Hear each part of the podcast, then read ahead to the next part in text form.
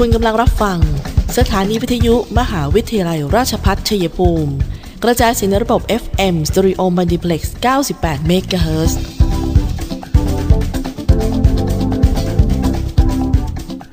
ที่นี่ สถานีวิทยุกระจายเสียงเพื่อการศึกษา มหาวิทยาลัยราชพัฒชัยภูมิส่งกระจายเสียงในระบบ FM Stereo Multiplex ความถี่ 98 MHz จากนี้ไป อเชิญท่านติดตามรับฟังรายการ คุยกันบ่าย 2 โมง ดำเนินรายการโดยธนทรชัยวงศ์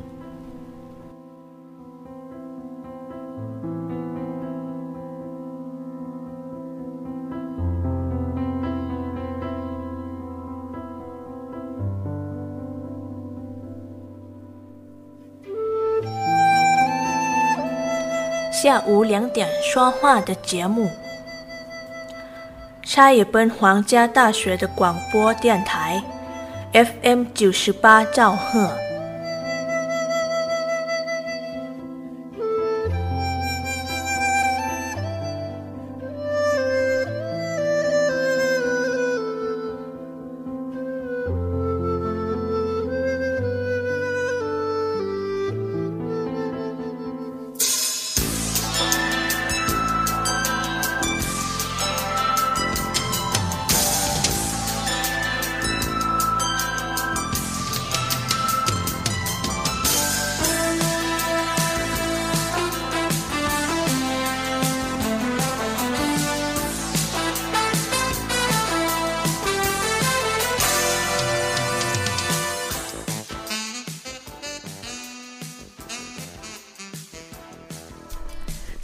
ค่ะท่านผู้ฟังคะตอนรับเข้าสู่ช่วงเวลาของรายการคุยกันบ่าย2โมงนะคะวันนี้เจอกันบ่ายวันพฤหัสบดีที่ 7 นะคะ 7 กรกฎาคม พุทธศักราช 2565 ค่ะ ดิฉันตุกธนทรทำหน้าที่ดำเนินรายการ FM 98 MHz สถานีวิทยุมหาวิทยาลัยราชภัฏชัยภูมินะคะ ก็ตอกย้ำกิจกรรมของชาวราชพัฒนะคะท่านผู้ฟังคะ กับเรื่องของวันสถาปนา 21 ปีของชาวราชพัฒชัยภูมินะคะ ก็ขอเชิญชวนท่านผู้ฟังด้วย ว่าในช่วงวันที่ 9 ถึง 12 กรกฎาคมนะคะ ก็เริ่มจากวันที่ 9 เนี่ยนะคะ 16นาฬิกา30 นาที จะเป็นกิจกรรมวิ่งมินิมาราทอนท่านผู้ฟังก็รีบสมัครกันเลยนะคะ ที่ CPRU Swan Lake แมวิวสวยแหละนะคะอาทิตย์ที่ 10 กรกฎาคม6นาฬิกา30 นาทีจะเป็นกิจกรรมเช็คอินกินไปปั่นไป ที่ CPRU Swan Lake เหมือนกัน แล้วก็อังคารที่ 12 กรกฎาคมนะคะ เริ่มตั้งแต่ 6 นาฬิกาเนี่ยซึ่งเป็นวันสถาปนาโดยตรงเลยนะคะ ก็จะเป็นพิธีทำบุญตักบาตรข้าวสารอาหารแห้ง แล้วก็ต่อจากนั้นเป็นกิจกรรมเปิดบ้านวิชาการนิทรรศการคณะต่างๆ การแข่งขันวิชาการที่ CPRU Smart Complex แล้วก็ 13 นาฬิกานะคะพิธีเปิดงานวันสถาปนา มหาวิทยาลัยราชภัฏชัยภูมิครบรอบ 21 ปีณ CPRU Smart Complex 15 นาฬิกาการแสดงดนตรี โครงการ U2T 4 BCG ณ CPRU Smart Complex เช่นเดียวกันนะคะท่านผู้ฟังจะมีส่วนร่วมก็ต้องเข้าไปสมัครกันค่ะ ทั้งไปเรื่องของกิจกรรมวิ่งมินิมาราทอนโอ้โหเปิดกว้างหลายรุ่นหลายทุกกลุ่มอายุนะคะ รวมไปถึงกิจกรรมเช็คอินกินไปหมดปั่นไปไม่ใช่บ่นไปเช็คอินกินไปปั่นไปนะคะ ก็ดูให้ดีค่ะมินิมาราทอนอยู่วันแรก 9 กรกฎาคม อาทิตย์ที่ 10 ก็เป็นเช็คอินกินไปปั่นไปนะคะ ไปถ่ายภาพสวยๆ ที่ราชภัฏชัยภูมิ CPRU Swan Lake นะคะ แล้วก็ความทันสมัยของอาคาร CPRU Smart Complex เราก็พร้อมในการจัดกิจกรรมต่างๆ แล้วด้วยนะคะ เอาละเริ่มต้นก็เชิญชวนเกี่ยวกับวันสำคัญของชาวราชพัฒชัยภูมิค่ะ ท่านผู้ฟังคะมีวันนี้ก็มีหลากหลายกิจกรรมนะคะ ทั้งเรื่องวัคซีน นะคะมีประเด็นที่ทางอิสรานิวได้รวบรวมมาให้นะคะดิฉันว่ามีประโยชน์แหละ ที่บอกว่าสาธารณสุขแคนาดา บอกว่าวัคซีนครบโดสเนี่ยไม่มีอยู่จริง อันนี้ไม่ใช่ไม่ให้ท่านฟังไปฉีดนะคะ คือต้องฉีดตามระยะเวลาที่ทิ้งช่วงจากเข็มเข็มล่าสุดไปหา เข็มกระตุ้นเข็มใหม่เนี่ยคือมองแล้วสาธารณสุขแคนาดาเขาบอกว่าที่บอกว่าครบโดสแล้วมันจะอยู่ไปตลอดมันไม่ใช่ไงคะ มันจะเหมือนกับว่าอาจจะต้องฉีดวัคซีนบูสเตอร์กันทุก 9 เดือนนะคะเพื่อรับมือโควิด -19 สายพันธุ์ใหม่ ดังนั้นเนี่ย ประชาชนที่ยังไม่ฉีดเข็ม 3 ก็ให้ไปฉีดนะคะถ้ายอดฉีดเข็ม 3 ทั้งประเทศไทยเราเนี่ยไม่ถึงครึ่งเลยนะคะกันยายน ปลายกันยายนแค่ว่าจะเจอโอมิครอนในสายพันธุ์ A BA4 BA5 BA4 BA5 เนี่ยนะคะ ก็คือ BA4 BA5 เขาบอกระบาดแน่ อันนี้ก็เป็นข้อมูลที่สำนักข่าวอิสรานิวส์นะคะ ได้รวบรวมเอาไว้ โดยได้มีการรายงานสถานการณ์เกี่ยวกับโควิด -19 หรือว่าโคโรนาไวรัสในต่างประเทศนะคะ ว่านายชองอีฟดูโคลสเนี่ย ที่เป็นรัฐมนตรีว่าการกระทรวงสาธารณสุขแคนาดา ได้ออกมาพูดถึงสถานการณ์การระบาดของโควิด -19 ในแคนาดาว่า คาดกันว่าชาวแคนาดาทุกคนเนี่ย อาจจะต้องมีการฉีดวัคซีนแบบบูสเตอร์กันทุกเก้าเดือน อันนี้คือสถานการณ์ที่แคนาดาแล้วเขาก็นะประเมิน เพื่อรับมือกับไวรัสโควิด -19 ที่มีสายพันธุ์ใหม่ๆ เกิดขึ้น ในขณะที่แคนาดาเวลานี้เนี่ยกำลังมีการผ่อนปรนทั้งการสวมใส่หน้ากากข้อจำกัดการเดินทาง การตรวจหาเชื้อโควิด -19 ก็คล้ายๆประเทศไทยอะนะคะตอนนี้เราก็ผ่อนปรนผ่อนคลายเหมือนกัน แต่เราก็จะวงเล็บกันเสมอว่า ท่านต้องประเมินด้วยว่าไอ้ที่ที่ท่านไปเนี่ยท่านอยู่กับใคร หนาแน่นไหมในประมาณนี้นะคะ ทีนี้รัฐมนตรีสาธารณสุขแคนาดาบอกอีกว่าชาวแคนาดาที่ได้รับการฉีดวัคซีนครั้งสุดท้าย ในช่วงฤดูร้อนที่ผ่านมา คือมิถุนายนถึงกันยายนอาจจะไม่ได้รับการปกปกป้องจากวัคซีนเพียงพอ แล้วก็อัปเดตต่อไวรัสเวลานี้นะคะและตอนนี้ควรต้องรับการฉีดวัคซีนเพิ่มขึ้นอีกออันนี้เอามาเล่าให้ฟังเพื่อ ให้ท่านผู้ฟังได้ประเมินว่าเออตัวเรานี่หนานะคะจะต้องป้องกันอย่างนี้ไหมก็สายพันธุ์ใหม่มันก็ต้องมาท่านผู้ฟังการพัฒนาของไวรัสอย่างที่ทราบกันนะคะ นอกจากนั้นนะคะก็ยังอบอกไวรัสเนี่ยกำลังพัฒนานะคะ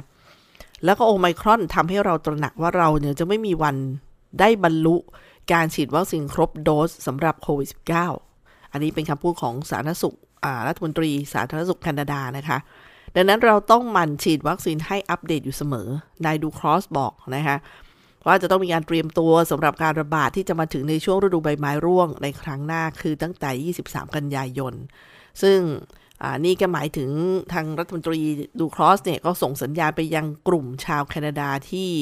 ยังไม่ได้รับวัคซีนบูสเตอร์เป็นโดสแรกนั่นเองนะคะ ให้เร่งไปรับวัคซีนบูสเตอร์โดยเร็ว ถึงแม้ว่าชาวแคนาดาจำนวนกว่าจำนวน 81%จะได้รับวัคซีนไปแล้วจำนวน 2 โดส แต่ว่ามีชาวแคนาดาแค่ 49%เท่านั้นที่ได้รับวัคซีนไปแล้วในโดสที่ 3 นะคะ โดยข้อมูลดังกล่าวนี้มาจากสำนักงงานสาธารณสุขของแคนาดาเมื่อ 19 มิถุนายนที่ผ่านมาค่ะ นอกจากนั้นแพทย์หญิงเทเรซาแทม หัวหน้าฝ่ายสาธารณสุขของแคนาดาก็บอกว่าจำนวนผู้ป่วยโควิดในแคนาดาเนี่ยขณะที่ยังคงทรงตัว แต่ว่าเจ้าหน้าที่ได้เตรียมพร้อมกับการที่จะมีผู้ติดเชื้อ พุ่งสูงในช่วงปลายฤดูร้อน และต้นฤดูใบไม้ร่วงนี้ ซึ่งการระบาดดังกล่าว จะมาจากโควิดโอมครอนสายพันธุ์ย่อย BA4 BA5 ซึ่งจะมาก่อนที่ไข้หวัดประจำฤดูกาลจะมาถึงนะคะ อันนี้ก็เป็นอีกเรื่องหนึ่งนำมาแลกเปลี่ยนกันท่านผู้ฟังนะคะจะได้ติดเป็นการติดตามข่าวสารค่ะ วันนี้ทักทายกันด้วยเรื่องนี้กันก่อนนะคะแล้วเดี๋ยวกลับมาช่วงหน้าเนี่ยก็จะมีทั้งประเด็นเพื่อพี่น้องเกษตรกรที่เลี้ยงโคกระบือ เพราะจะมีงานประกวด แล้วก็อีกเรื่องหนึ่งคืออวิธีการรับมือเมื่อเจอแก๊งคอร์เซนเตอร์โทรหาดิฉันรู้สึกว่าเขานี่ระบาดกันมากท่านผู้ฟังก็โทรกันไม่เว้นแต่ละวัน นะคะแล้วก็ยังมีเรื่องที่กระทรวงแรงงาน ได้เปิดเผยถึงความคืบหน้า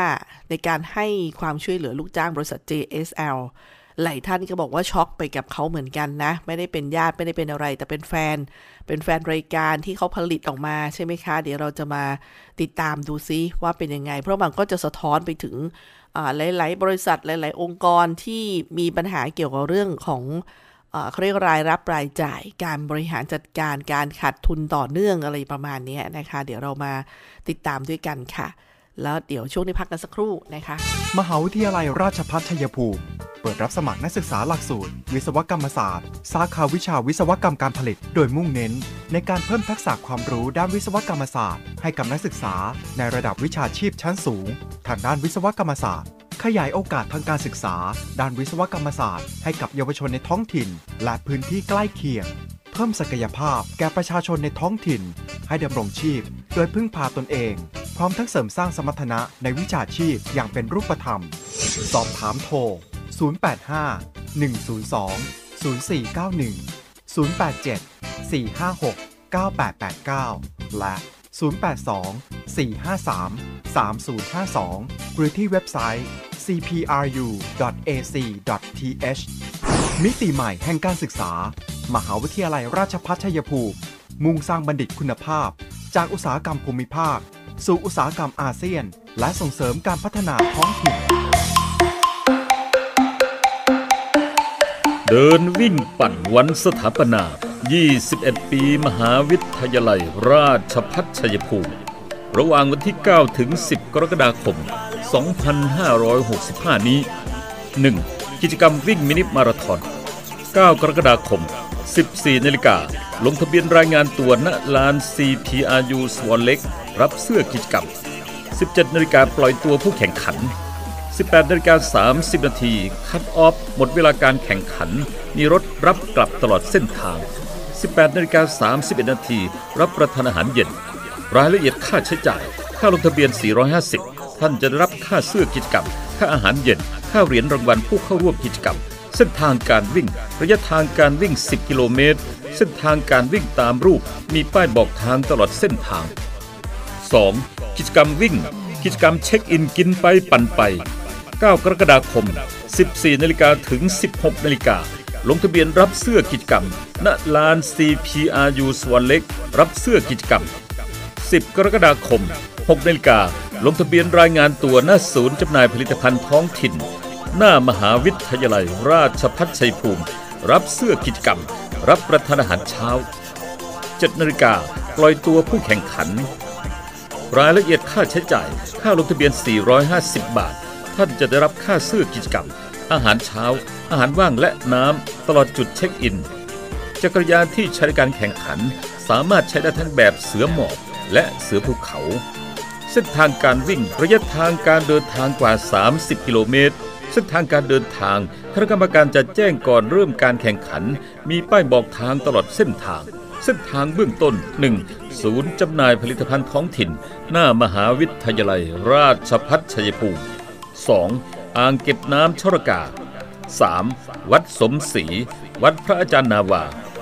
4. ภูพระ 5. ทางเข้ามหาวิทยาลัยประตู 2 และ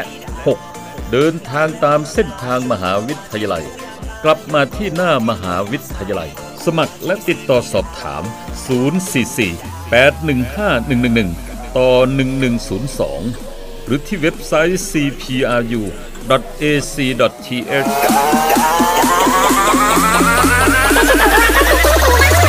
ฟังคะคุยกันบ่ายสองโมงนะคะ มาติดตามงานมหกรรมประกวดโคเนื้อควายไทย ที่จะมีขึ้นในช่วงวันที่ 29ถึง31กรกฎาคมนี้ค่ะ ที่มหาวิทยาลัยเทคโนโลยีราชมงคลอีสานวิทยาเขตสุรินทร์นะคะ โดยประเภทที่จัดประกวดในครั้งนี้ก็คือนะคะ29 กรกฎาคมจะเป็นการประกวดลูกผสมชาโลเลสเพศเมียนะคะลูกผสมอเมริกันบรามันเพศเมีย และโคเนื้อพันธุ์แท้อเมริกันบรามันเพศผู้ 30 กรกฎาคม ประกวดโคเนื้อพันธุ์แท้อเมริกันบรามันเพศเมีย 31 กรกฎาคม ประกวดควายไทย ข้อกำหนดสัตว์ที่เข้าประกวดทุกตัวนะคะต้องชำระเงิน 100 บาทต่อตัว โอนเงินผ่านบัญชีธนาคารกรุงเทพ สาขาราชพัฒสุริน เลขที่บัญชี 644ขีด0ขีด60924 ขีด3แล้วนำสลิปเงินเนี่ยนะคะ อัปโหลดเข้าไปในใบสมัครผ่าน Google Form ซึ่งสามารถสแกนผ่าน QR code จากภาพด้านล่างก็คือว่าท่านฟังเข้าไปดูเขาเรียกว่าประกาศนี้เห็นโปสเตอร์แผ่นนี้ในการประกวดโคควายนะคะ ก็โคโคเนื้อพันธุ์แท้แล้วก็ควายไทยเนี่ยในช่วง 29เนี่ยนะคะ ก็เข้าไปยิง QR code กันได้สแกนกันได้นะคะ ประเภทและรุ่น การประกวดนะคะก็การสมัครให้ทุกท่านสแกน QR code เหมือนกันนะคะแล้วก็ที่สำคัญเราเปิดรับสมัคร 6 ถึง 20 กรกฎาคมนี้ แล้ว 20 กรกฎาคม 23 นาฬิกาการสมัครก็จะเขาบอกว่าท่านต้องจ่ายเงินถ้าหากสมัครหลังจากที่กำหนดเออรายละเอียดเพิ่มเติมนะคะท่านผู้ฟังคือ 20 กรกฎาคมวันสุดท้าย หลังจาก 23 นาฬิกาเนี่ยท่านสมัครต้องจ่ายเงินเพิ่ม 3,000 บาทเลยนะคะ สูจิบัตรงานมหากรรมการประกวดโคเนื้อควายไทยที่แจ้งก็มีดังนี้นะคะท่านผู้ฟังก็มีที่จะติดต่อสอบถามเพิ่มเติมที่อาจารย์ดวงสุดาทองจันทร์ 0984976488 098 4976488ค่ะอาจารย์ชยพลบีพร้อม 0874539008 อาจารย์สุภาศรียงยศ 062 198 5895 062 198 5895 นะคะ ข้อปฏิบัติสำหรับการประกวดค่ะ ห้ามกรอกอาหารให้กับสัตว์ บริเวณที่ประกวดนะคะถือเป็นการทารุณกรรมสัตว์ ห้ามใช้สารเร่งเนื้อแดง ก็จะทำการตรวจปัสสาวะ โดยชุดทดสอบ Strip Test สัตว์ที่ได้รับรางวัลแกลนแชมเปี้ยนจะต้องได้รับการตรวจเลือดเพื่อออกใบรับรอง ว่าปลอดโรคทางระบบสืบพันธุ์ และปลอดสารต้องห้ามที่ใช้กับสัตว์ สัตว์ที่เข้าประกวดทุกตัวต้องมีประวัติการได้รับวัคซีน FMD แล้วก็ลำปีสกินนะคะ ผู้จูงสัตว์ประกวดต้องแต่งกายสุภาพไม่สวมรองเท้าแตะ ก็ขอขอบคุณที่เรียกว่ามีการทีมงานแหละนะคะ ที่ทำทำให้งานนี้เกิดขึ้นมา ไปกันต่อที่นี่ค่ะทานฟังค่ะวิธีการรับมือเมื่อเจอแก๊ง call center เอามาฝากกันนะคะ ขั้นแรกเลยนะคะ สังเกตเบอร์สักนิดก่อนรับสายนะคะ ให้ระวังเบอร์ที่ไม่รู้จัก หรือเบอร์ที่มีเครื่องหมายบวกนำหน้าให้สังเกตเลย อันดับต่อมาตั้งสติก่อนรับสายค่ะ มิจฉาชีพเนี่ยชอบทำให้เราตกใจ หรือกลัวจนรีบทำตามที่บอก ต้องใจเย็นตั้งสติแล้วก็ระมัดระวังให้ดีค่ะ วางสายหากมั่นใจแล้วว่าเป็นมิจฉาชีพนะคะ เก็บหลักฐานและข้อมูลไว้แจ้งเบาะแสต่อมาแจ้งเบาะแสเลยค่ะ ที่หน่วยงานที่ดูแลอย่างเช่น ถ้าเขาอ้างถึงเป็นการเป็นตำรวจ ธนาคารค่ายมือถือกสทช เพื่อให้หน่วยงานที่เกี่ยวข้องเตือนประชาชน แล้วก็ให้ตำรวจเนี่ยดำเนินคดีค่ะ แล้วก็เตือนภัยคนใกล้ชิดต่อไปนะคะเล่าเรื่องกลโกงที่พบเจอ ให้คนใกล้ชิดที่มีแนวโน้ม จะถูกหลอกได้ง่ายให้รับรู้อย่างเช่นผู้สูงอายุในครอบครัวนะคะ ต่อมานะคะตั้งสติอันหนึ่งเขาบอกว่า อันนั้นคือสิ่งที่ควรทำนะคะอีกอันหนึ่งนี่อย่าอย่าทำนะคะอันแรกเลยอย่ากกดหากได้รับข้อความแปลกๆ จากแหล่งที่ไม่รู้จักหรือไม่แน่ใจ เช่น ยินดีด้วยคุณได้รับสิทธิแล้วก็คลิกลิงก์เพื่อดูรายละเอียดอะไรประมาณนี้นะคือหลอกล่อ อย่ากดนะอย่ากดเข้าไป อย่าเชื่อนะคะอย่าต่อมาคืออย่าเชื่อ หน่วยงานราชการและสถาบันการเงินไม่มีนโยบาย ขอ หรือตรวจสอบข้อมูลส่วนบุคคล อย่าเชื่อที่ปลายสายบอกค่ะ ให้วางสายทันที แล้วก็อย่าบอกนะคะอย่าต่อมาคืออย่าบอกไม่ให้ข้อมูลส่วนตัว เช่น ชื่อนามสกุล เลขบัตรประชาชน วันเดือนปีเกิด หมายเลขบัตรเดบิต บัตรเครดิต แล้วก็อื่น ๆที่สำคัญเนี่ยนะคะ ให้กับคนอื่น อย่าโอนเงินนะอย่าอันนี้คืออย่าโอนเงินตามที่ปลายสายบอกมิจฉาชีพมักใช้กลลวงนะคะ วนเข้าหาเรื่องเงินเสมอ หากไม่อยากตกเป็นเหยื่ออย่าโอนเงินค่ะ แล้วก็อย่าสุดท้ายคืออย่าคุย หากสงสัยว่าเป็นมิจฉาชีพ ยิ่งคุยต่อจะยิ่งเพิ่มความเสี่ยง ให้รีบวางสายนะคะแหมเดี๋ยวนี้นะครับ กลายเป็นว่าไม่ได้เลยนะคะเนี่ยก็ต้องตั้งสติกันจริง ๆ ค่ะท่านผู้ฟังคะส่วน call center ของกสทช เนี่ยคือ 1200 เผื่อท่านฟังอยากปรึกษากันนะคะ อันนี้ก็เป็นอีกหนึ่งเรื่องราวที่เรานำมาฝากกันในวันนี้ค่ะ พักกันสักครู่ค่ะ ข่าวดีเรียนปริญญาตรีที่คณะบริหารธุรกิจ มหาวิทยาลัยราชภัฏชัยภูมิ หลักสูตรบริหารธุรกิจบัณฑิต สาขาวิชาบริหารธุรกิจ วิชาเอกการจัดการ วิชาเอกธุรกิจดิจิทัล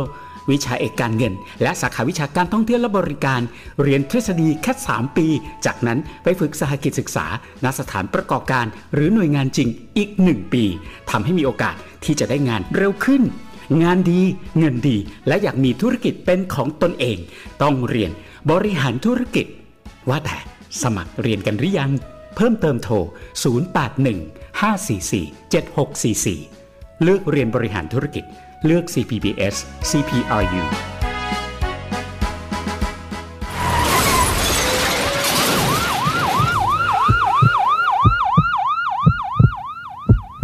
คนที่หัวใจเต้นแผ่วทำให้หัวใจใครอีกคน เต้นรัว อย่าให้คนที่คุณรัก ต้องรับภาระกับคำว่าเดี๋ยว ต่อพรบไม่ต้องรอเดี๋ยว สำนักงงานคอปพธุรกิจประกันภัยมั่นคง ประชาชนมั่นใจ สายด่วนประกันภัย 1186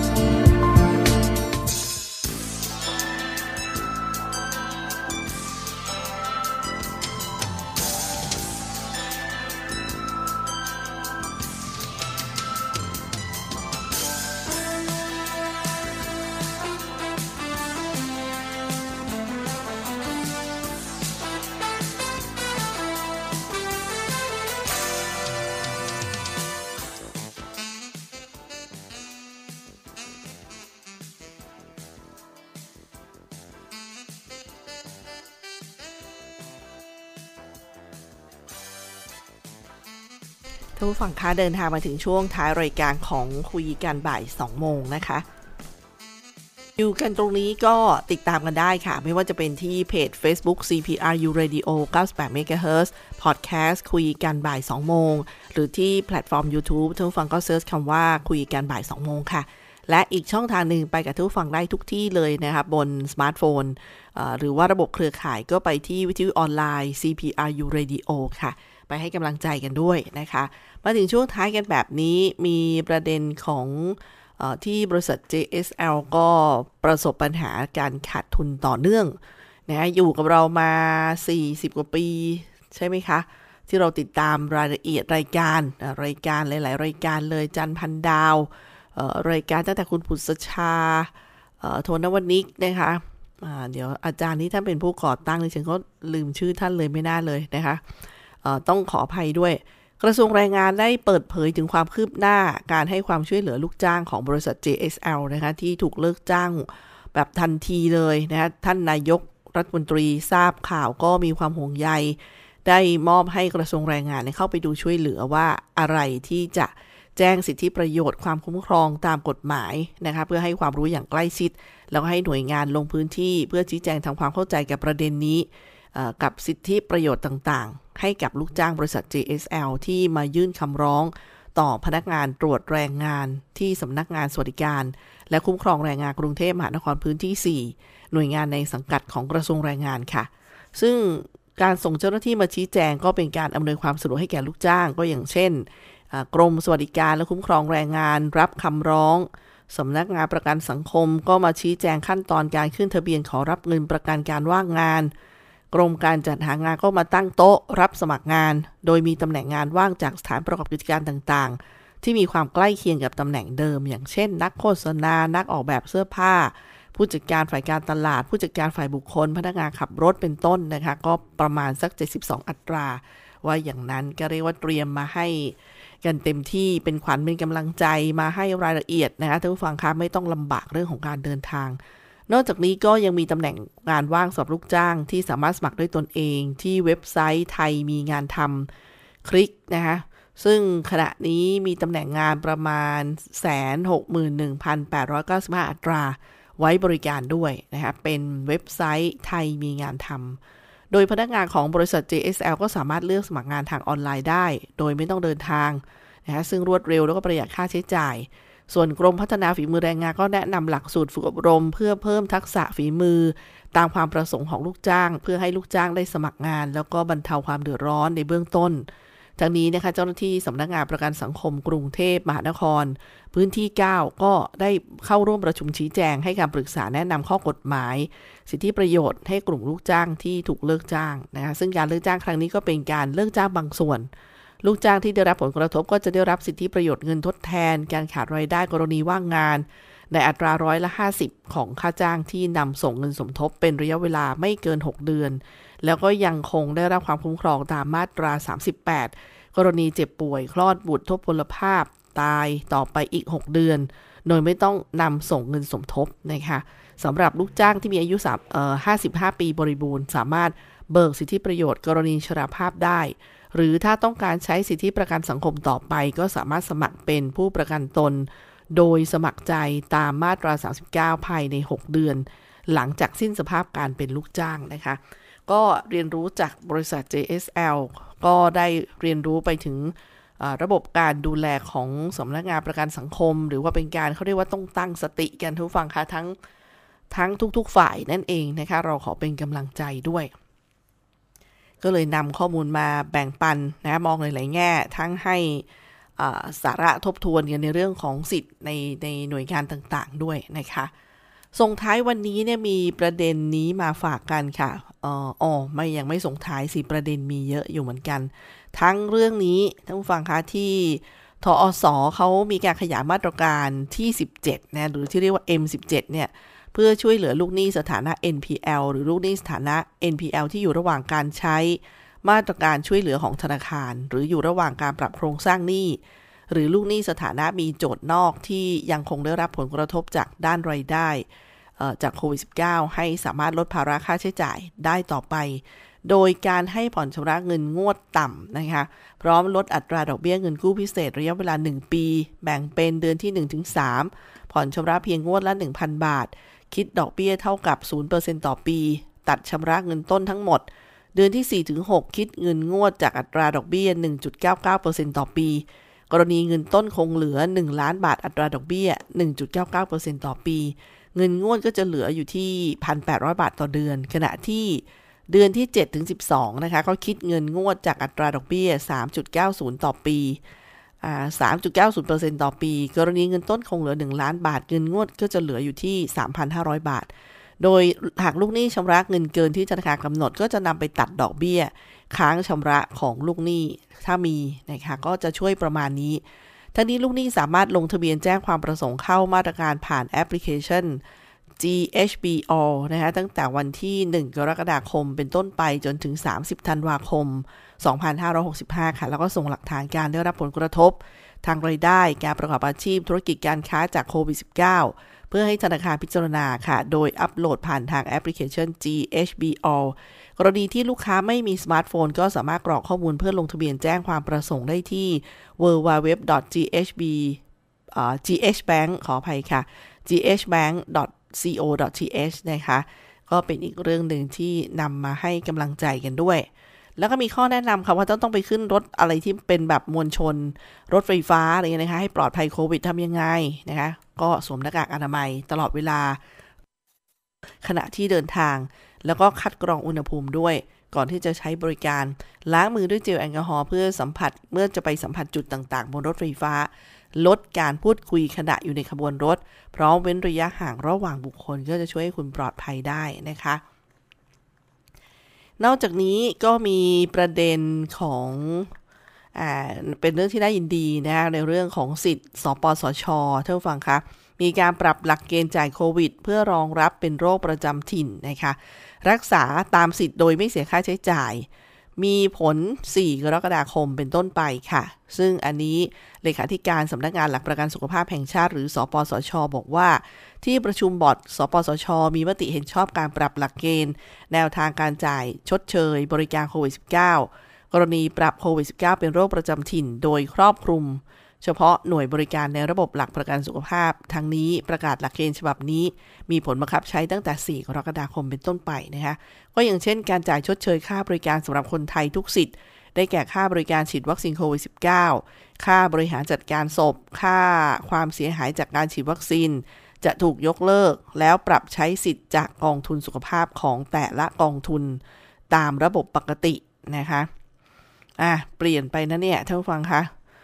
อย่างเช่นการจ่ายชดเชยค่าบริการสำหรับคนไทยทุกคนอย่างเช่นค่าบริการฉีดวัคซีน ค่าบริหารจัดการศพ ค่าความเสียหายจากการฉีดวัคซีนจะถูกยกเลิกแล้วปรับใช้สิทธิ์ จากกองทุนสุขภาพของแต่ละกองทุนตามระบบปกติ